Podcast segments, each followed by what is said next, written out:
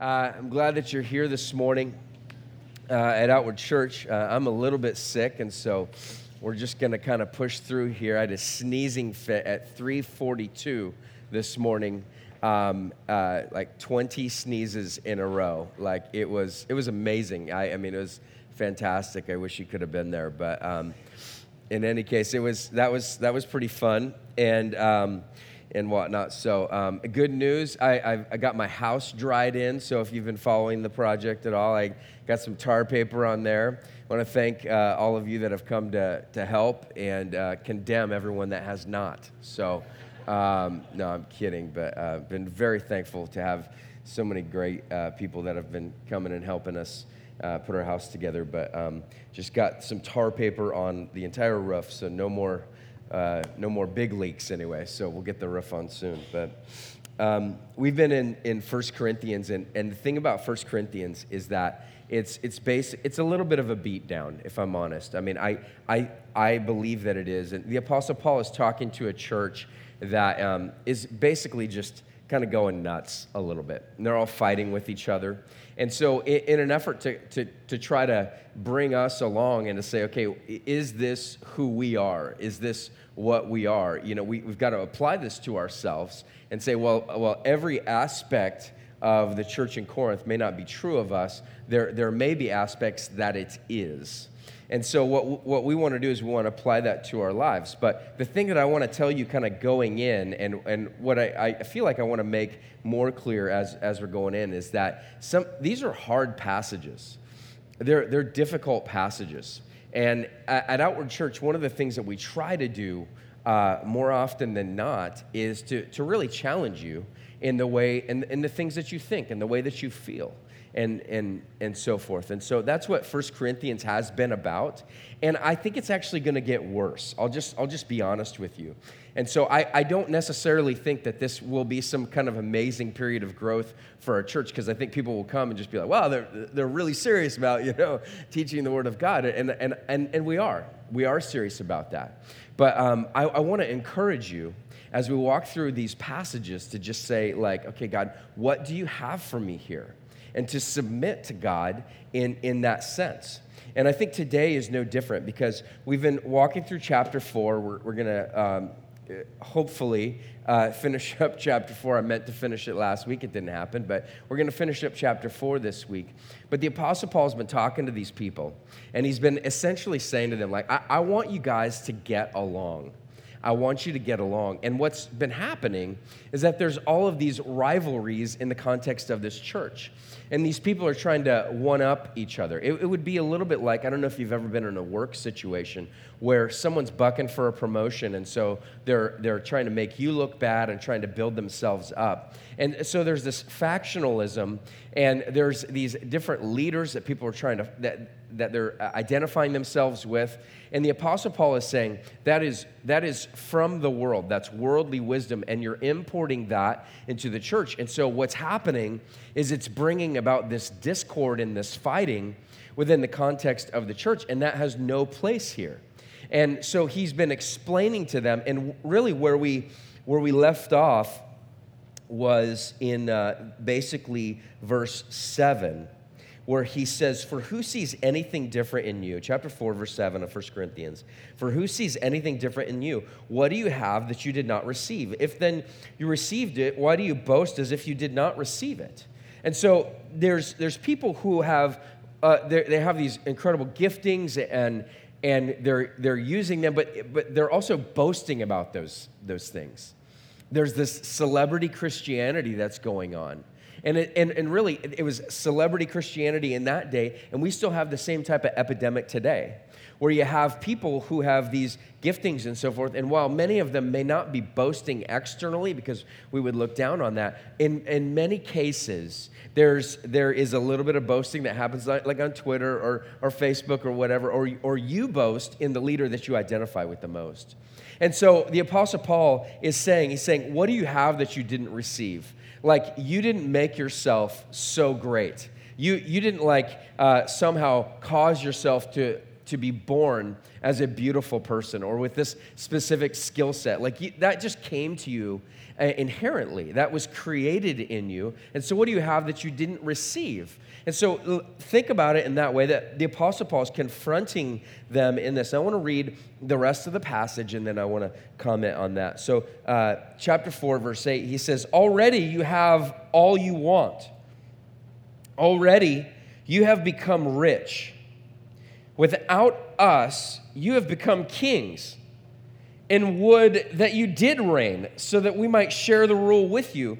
For I think that God has exhibited us, apostles, as last of all, like men sentenced to death, because we have become a spectacle to the world, to angels, and to men. We are fools for Christ's sake, but you are wise in Christ. We are weak, but you are strong. You are held in honor, but we in disrepute.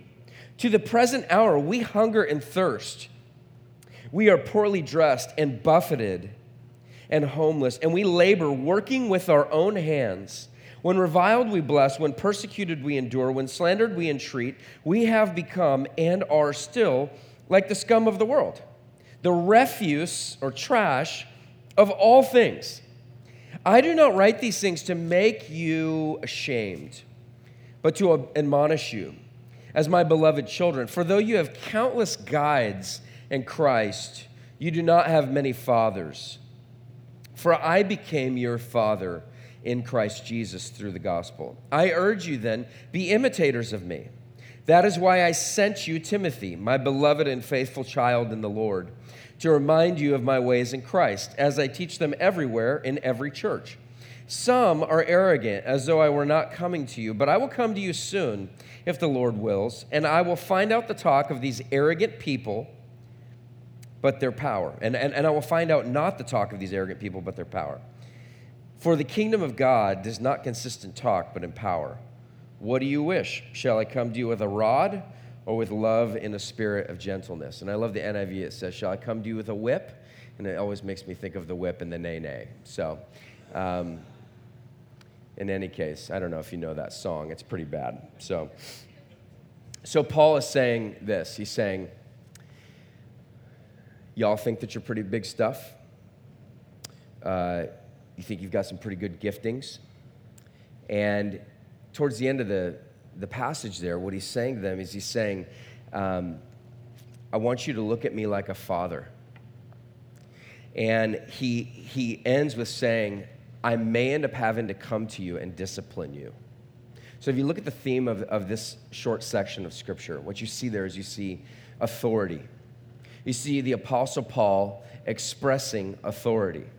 And he's saying to this church, he's saying, he's saying, you guys think that you are the authority, but I'm telling you that I am the authority in this situation. And, and I want you to hear me in this.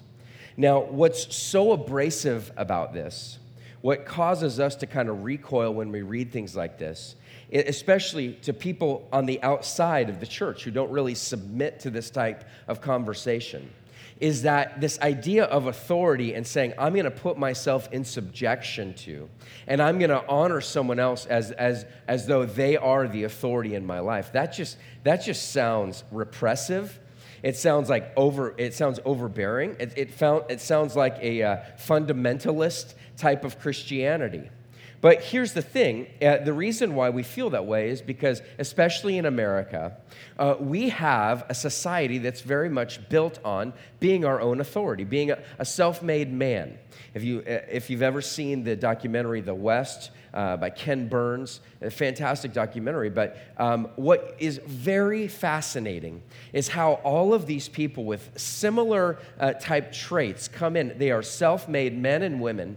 They come in, they fight through unbelievable odds, and they pull themselves up by their bootstraps and they make something of themselves. It's a classic American story. It's going your own way, it's doing your own thing, it's being a cowboy, it's being somebody who just takes um, instead of waiting for someone to give that to you. And so our country is very much built on this. Our country is very much built on this idea of kind of shirking authority. And so that kind of bleeds into our, our own lives. In fact, in my life, I'm somebody who has always been kind of a rule breaker. My wife, on the other hand, is a rule keeper. Um, take, for instance, like when you drive in a mall parking lot, those stop signs there, those are not enforceable, right? Those things are just, they're, they're suggestions. It's a, it's a traffic suggestion in a mall parking lot because I don't really need to stop at this stop sign that, you know, uh, uh, the mall cop says I should stop at. I mean, there's, there's no enforcement behind this. My wife, on the other hand, will stop at every single one of those. Now, I'm somebody who is constantly rejecting the rules. I'm constantly somebody who says, I don't need that. I, I, I, I want to go make my own way. But there's some of you who say, if I follow the authority, then I'll get what I want.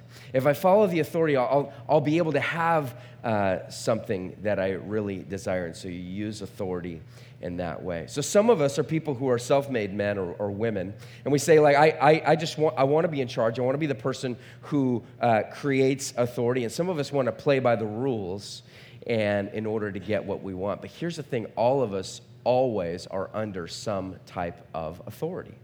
All of us always are under some kind of authority whether it's an authority uh, figure that where we're abiding by the rules or whether we become our own authority we are always under authority. And the question is whether that authority structure that you're under, that you've placed yourself under, is a, an authority structure which leads to human flourishing, to your life flourishing, and becoming somebody who, who uh, becoming more like Christ, becoming that type of person, or whether you are being made into your own image. Whether you're being made in, into your own image. See, God created us in his own image.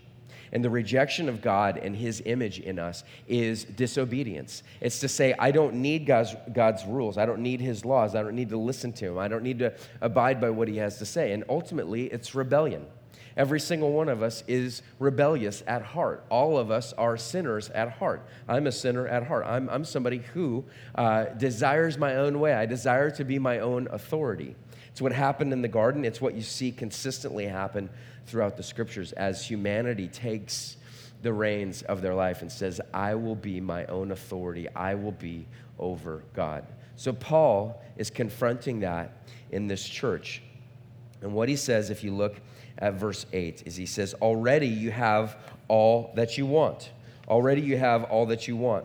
And what that word right there that for want, it, it could actually mean satiated. The, the root word there would mean satiated. And satiated means satisfied, like ultimately satisfied. And so the Apostle Paul is coming to them and, he, and he's saying, You have everything that you want in and of yourself. You are self satisfied on so many different levels. He says, uh, You're rich, and ultimately you are kings. And then it, you, I, I hope you sensed his sarcasm when he's saying, and I wish that you were king so that we could reign with you. But what he's calling them out on is he's saying this He's saying, You believe that you have everything that you need in and of yourself. You've been fully satisfied. You have everything that you want. You don't need anything else from anyone else. And so you're just it. What the, the root issue here is this is that these people refuse to be taught. They refuse to be taught. When here at Outward Church, like when, when we're considering somebody to lead something, we, we consider uh, something which is kind of cheesy, but we call it the FAT principle. It's faithful, available, teachable. You can find a lot of people who are faithful. They come, they, they're, they're here, they're a part of things, they're, they're available. They, they, they make themselves available to serve. But that third element of being teachable is one of the most difficult things in our culture today because so many people believe that I am the measure of what I should do. I am my own authority.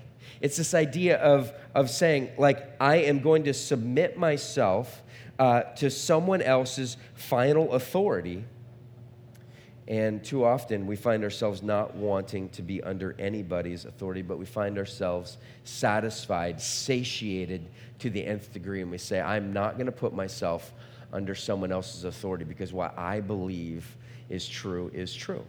What I decide uh, should happen is going to happen.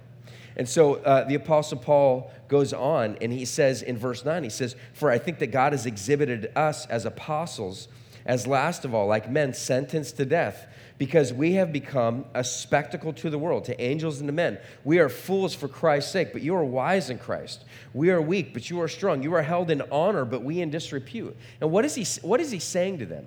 He's saying this. He's saying, uh, I, I am an apostle. And, and an apostle is not somebody who has chosen themselves, who's self identified as, as an apostle. We do not have apostles today. We do not have apostles today because apostles are called by Jesus himself. They've, they, they served with Jesus himself.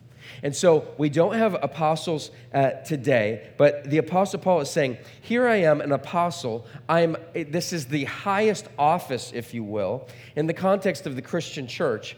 And here you are, a church that I started and that I that I brought to life by teaching you the gospel. And what are you saying? You're saying you're saying like everything is good. You're a king, you're rich, you have everything that you need. You don't need to hear anymore, you don't need to understand anymore. He says, We're fools for Christ's sake, but you are wise in Christ.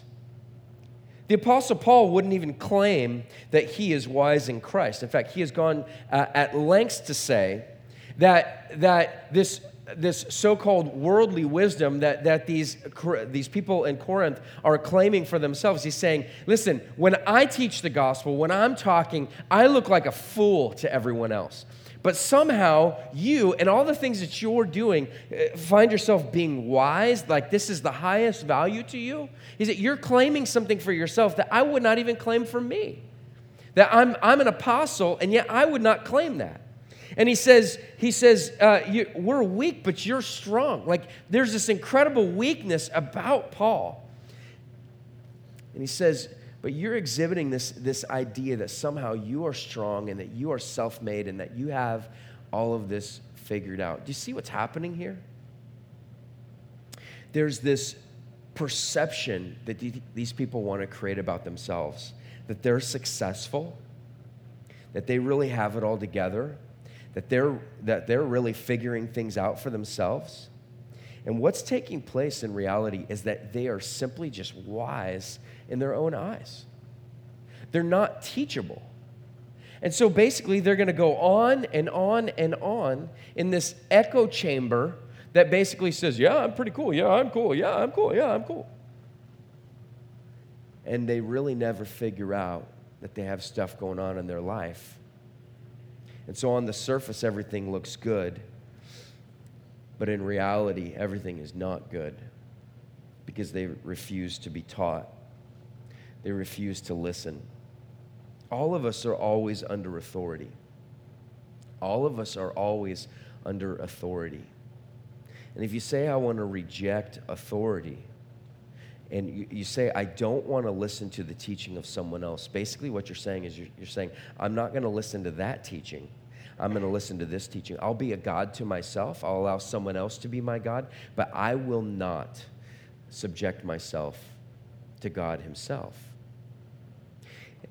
How's this play out? Well, uh, a few years ago, um, I, I picked up barbecuing as kind of a hobby because I realized I don't really like doing anything. I was church planting, and really, if your job becomes everything to you, then you're kind of um, scary. But um, and so I, I took up uh, I took up barbecuing, and um, I found out like this is kind of fun. It's kind of a hobby of mine, but the, the the greatest thing about this hobby is that there's lots of delicious meat when you're done um, figuring out how, how, how to barbecue. And so I, I, would barbecue all kinds of stuff. And I mean, just over and over again. And I started with tri tip, and then I got into ribs. And so I, I started barbecuing these ribs. And um, I, I, just, I, I think I, I basically perfected it, right? I, I, I, mean, it was pretty amazing. And what I would do is I, I would take, I would take uh, a slab of ribs and I'd put this like, this great dry rub on there. And then I would put, uh, I would just like baste this thing in like uh, brown sugar and then sometimes I would take apples, like sliced apples, and it was like an apple pie rib. I mean, I don't know if you've ever had one of those, but it, it's pretty amazing. And so, I mean, it was just, it was, it was so good. And the problem was, is that I, I just got so into my new hobby that pretty soon I was gigantic. Like I was huge. Like, I mean, I weighed more than I had ever weighed before in my life. And so pretty soon, so this hobby kind of took over. And I began to say, I gotta get into this. I gotta, I gotta figure this out. I gotta do this. And I'm eating and I'm eating and I'm eating. And guess what?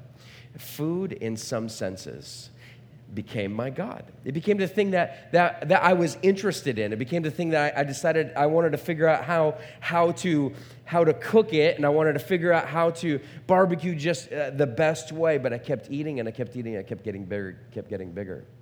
And so I had made this thing my God. So then what uh, ended up happening is I came to this point where I was like, you know, um, the dryer kept shrink- shrinking my shirts, all right?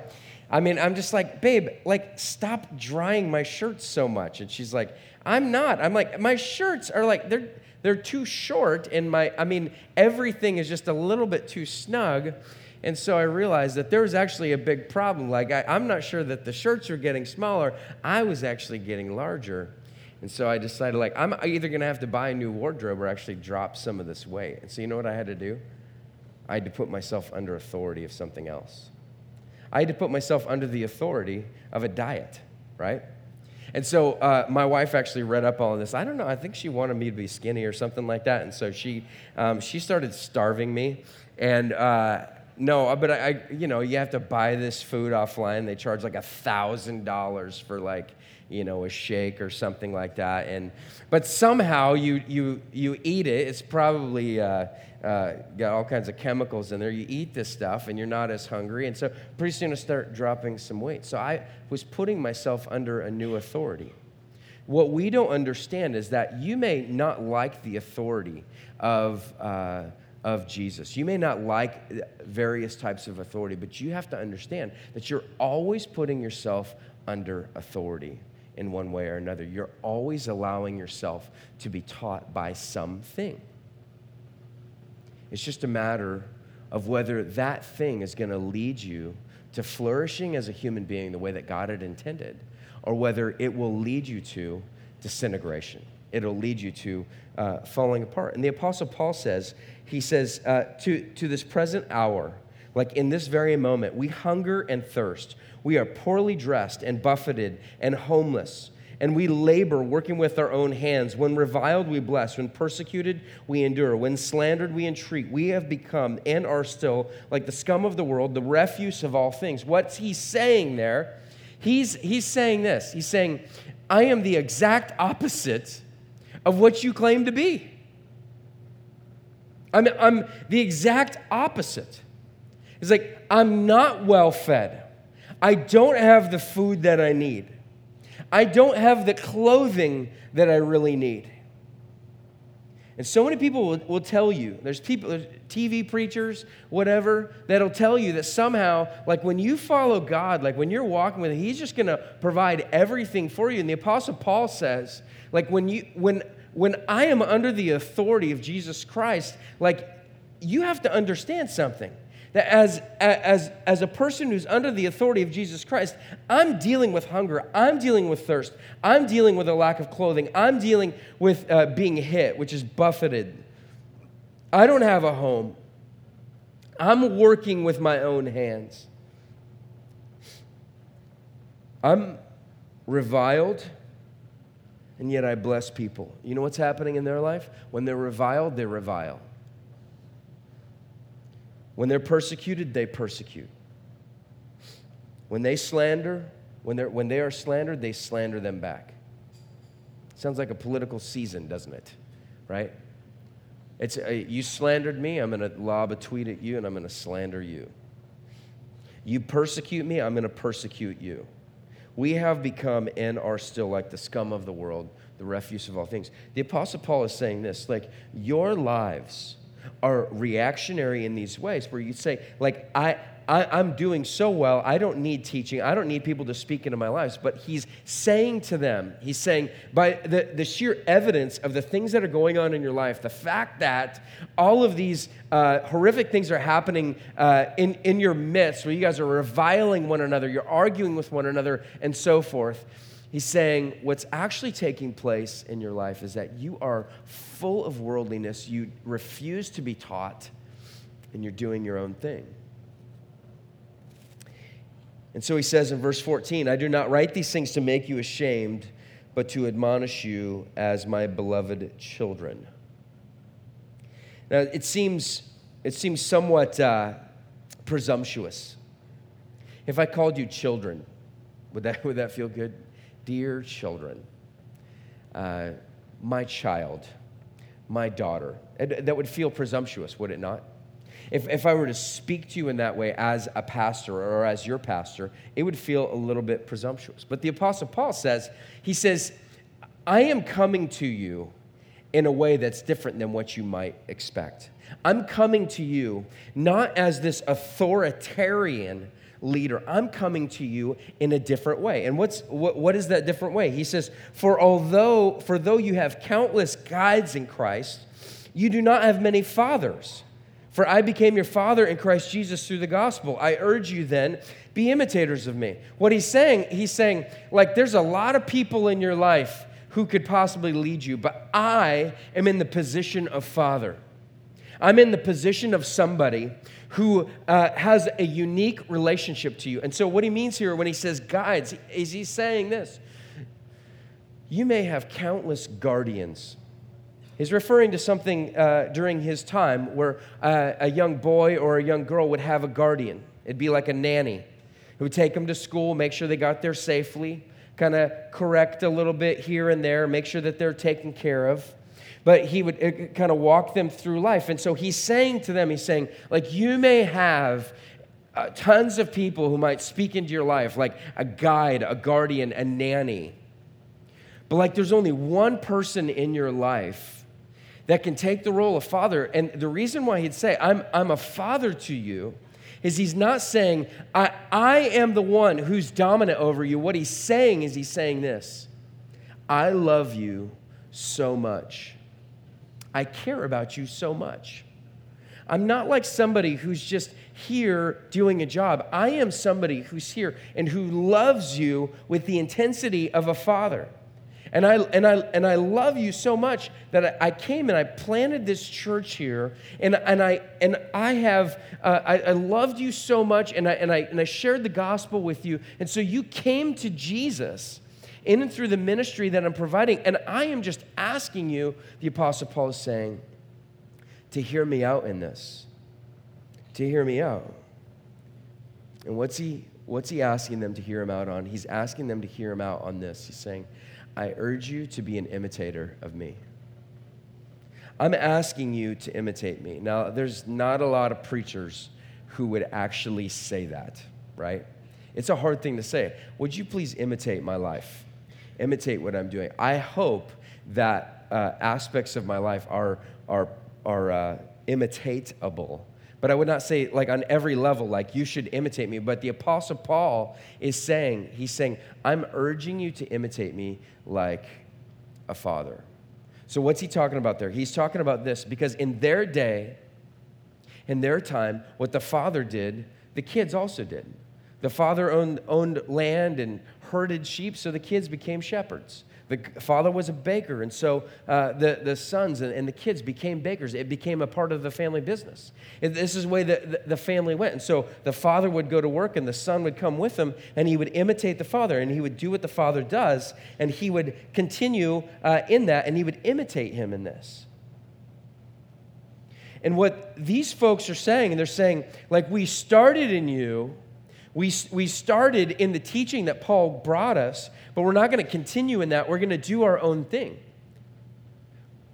We're going to act in our own ways. We're going to, we're going to, we're going to be people who are listening to ourselves. We're going to be our own guide. We're going to be our own father. And the Apostle Paul says, That's why I sent you Timothy in, in verse 17. He says, I'm sending you one of my best guys.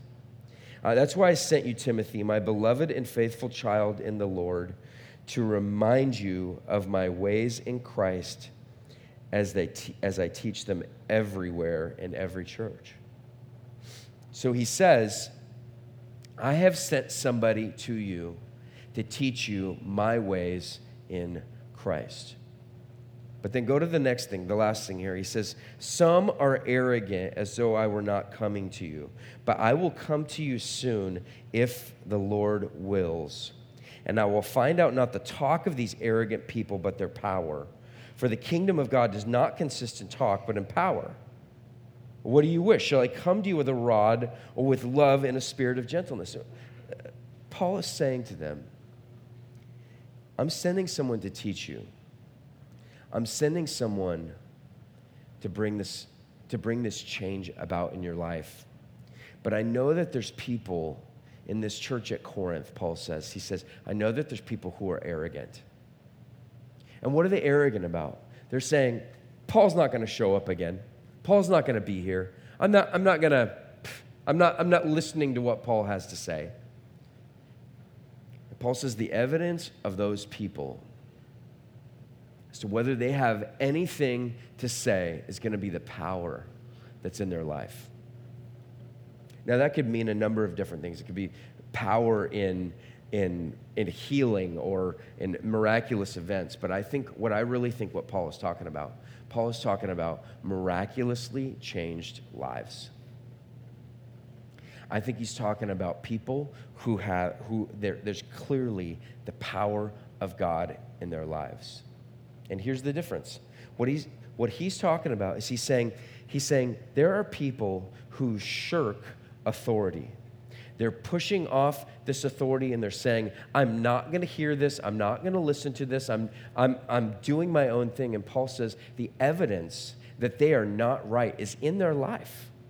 The evidence that, they, that, that things are messed up is in their life. There's no power in what they're saying all that they are doing is spouting off their own pride and their own arrogance and saying, Look at me, look at the gifts that God has given me, look at what God has done for me. I'm, I'm so fantastic. And the Apostle Paul is saying, There's no power in that.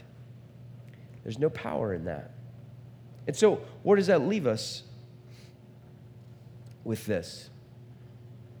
I think what it leaves us with is this is that some of us and I, and I would go so far as to say all of us, to some degree or another, are people who don't want to be teachable. I, I don't want to be taught. And there, there's, there's at least two levels here.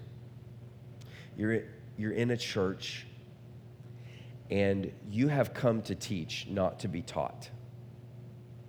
You have something to offer and arrogantly believe that somehow you have this great gift. And rather than someone lifting you up and saying, hey, come and come and speak to us, what you've said is you've said, I, I have something to bring you.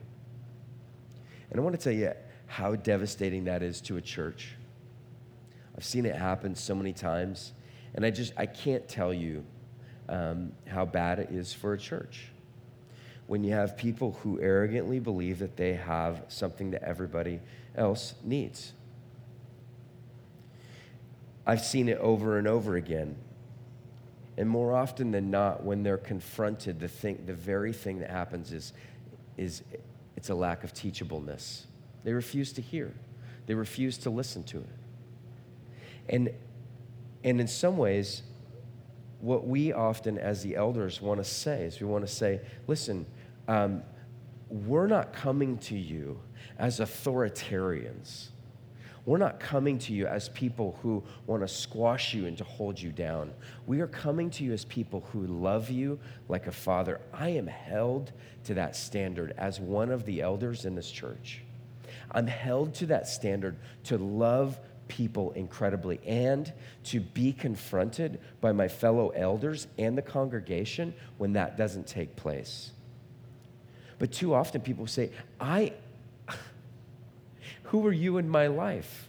When in, in reality, throughout, this, throughout the scriptures, what you see uh, over and over again through the New Testament is this idea that, like, God has put people in a place of leadership, the elders, and not to, to dominate you or to be domineering over you, as it says in 1 Peter 5, but to be people who are loving you, lovingly entreating you, and saying, Would you please follow Jesus? Would you please follow him? Would you walk with him? And so many times, people, when they're confronted by authority, they say, I am an authority. They're essentially saying, I am an authority unto myself.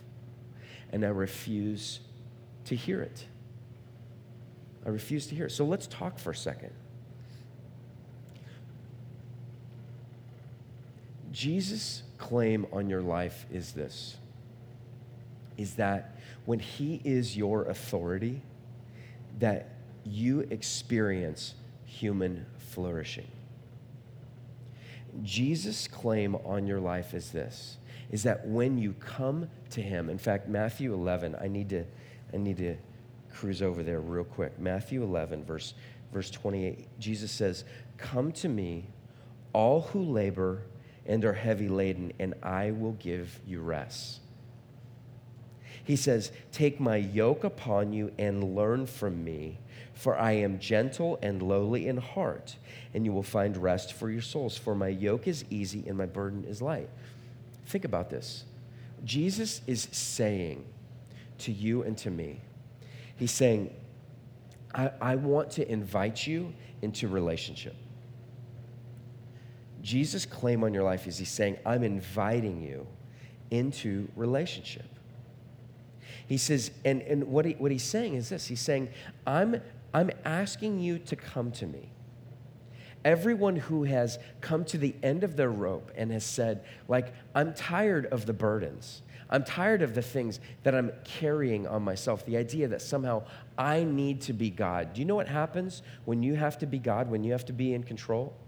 When stuff feels out of control, you are a bad God and you destroy yourself you end up being somebody who's, who's critical of yourself and, and destroying yourself. And you know what happens when you become somebody who says, I've got this worked out, I've got life figured out, I've got the tiger by the tail, and I've got all these great gifts. You know what? You end up destroying yourself and human flourishing and the people around you. And human flourishing does not take place in that context. Human flourishing takes place in this when Jesus says, Come to me, everyone who has realized that they are a bad God unto themselves, that they are not the true authority in life. And he's saying this I'm asking you to willingly, to willingly take something on to you. You see what he says? Take my yoke upon you. There's two ways that this could go around. If, if God is an authoritarian, he takes his yoke. Picture a big uh, wooden um, harness that two animals would be in, but a wooden harness. And Jesus is saying, I am not taking my harness and saddling you with all of this guilt. I'm not taking my harness and putting it on you and saying, This is what you'll do or you'll pay. I'm not taking my harness and putting it on you so that you become somebody who is broken down and weary because of this. No, he's saying, I want you I want you to make the decision.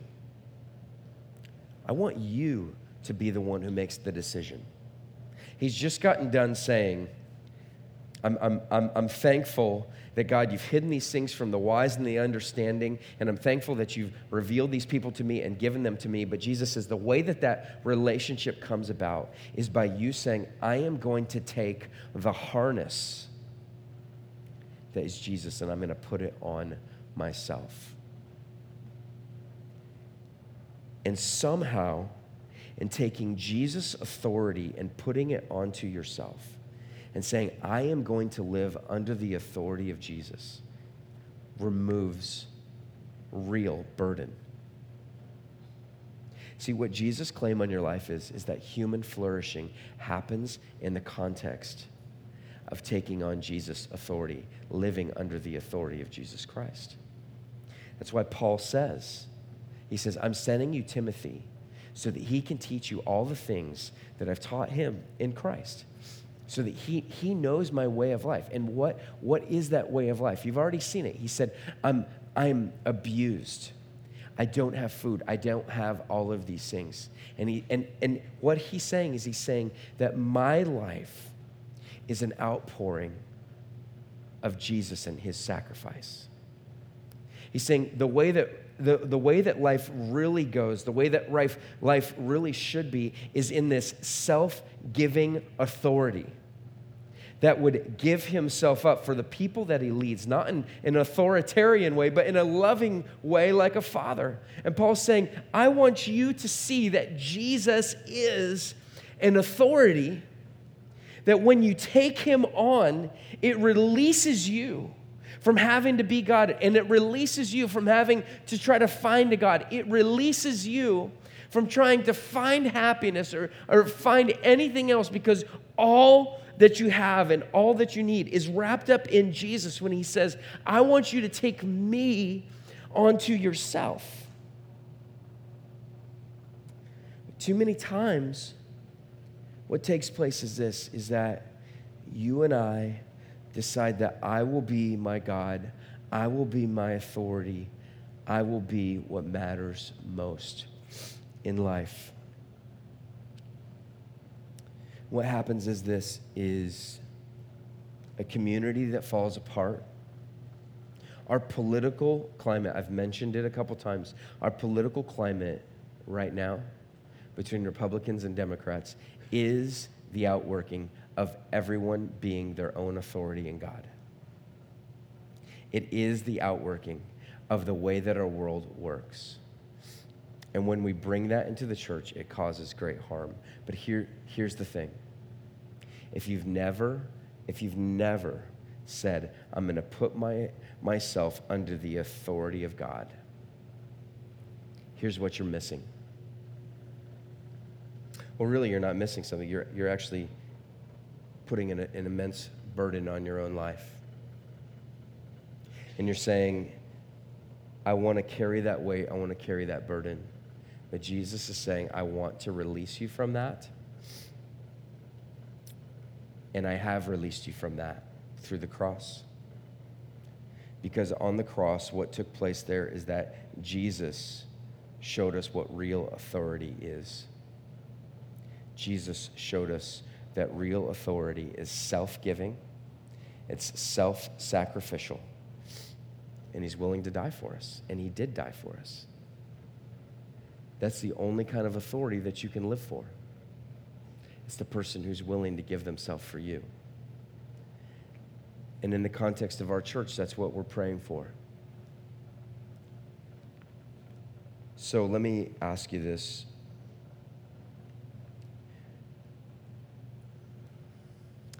Uh, have you been uh, ever been confronted by a Christian friend and you just said, "Eh, I'm not going to hear that." Have you ever been confronted uh, by by somebody who's in leadership in the church and they graciously came to you and said, "Hey, I'm seeing this in your life," and you said, "You know what? I'm I'm not hearing it. You are your own God. You are your own authority. You're acting like the church in Corinth. All of us have a responsibility to respond graciously to gracious authority. All of us have a responsibility. But you know what we often do? We say, you know, you, you, I don't like the way that you said it. You know what you don't like? You don't like that I said it at all.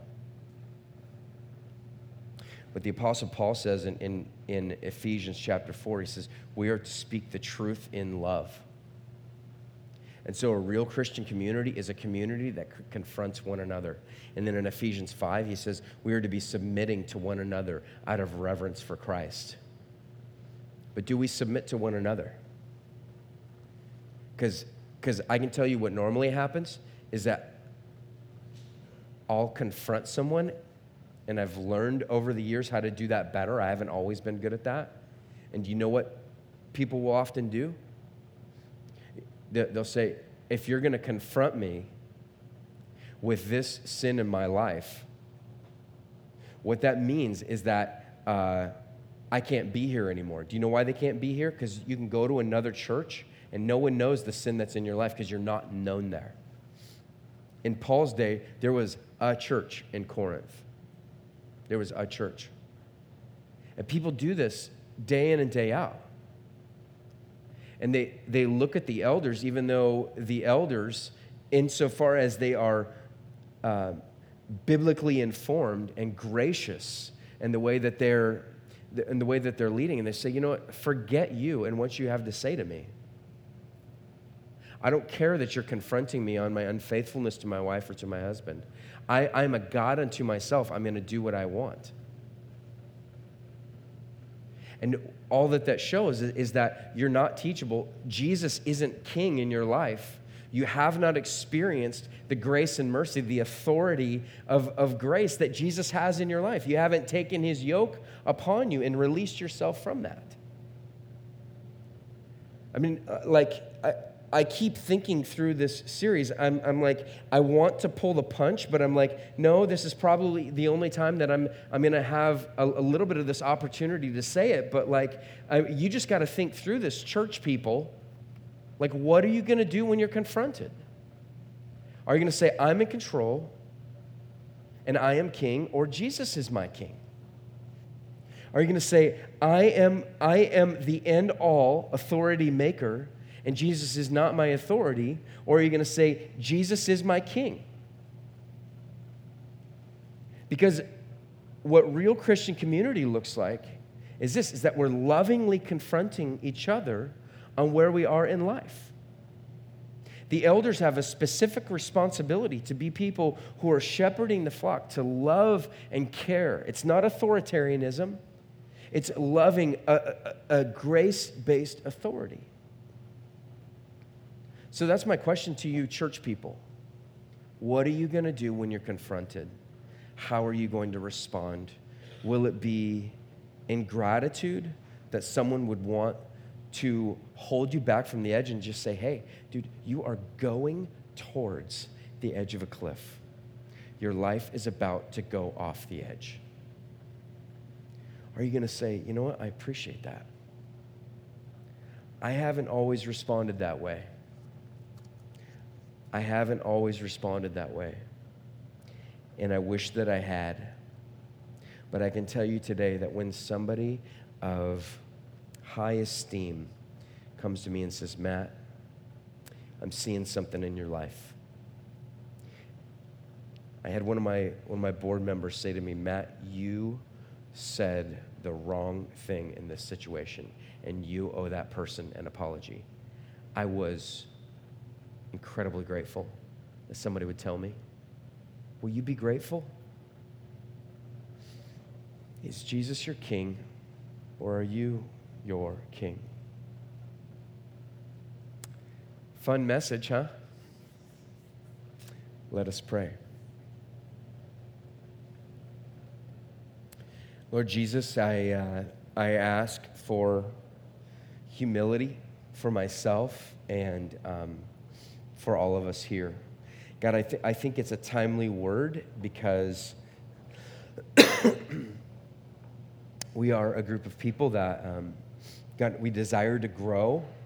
And Lord, who knows what's, what's in our midst right now that we don't even know about?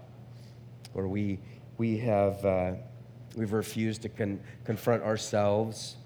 Perhaps we've refused to confront someone else in love around us. And so, Lord, I pray that we'd be teachable. I pray that we'd hear from you. I pray that we'd allow you to be um, our authority. And God, would you work powerfully in our lives and in our midst? It's in your name that we uh, pray this morning. Amen.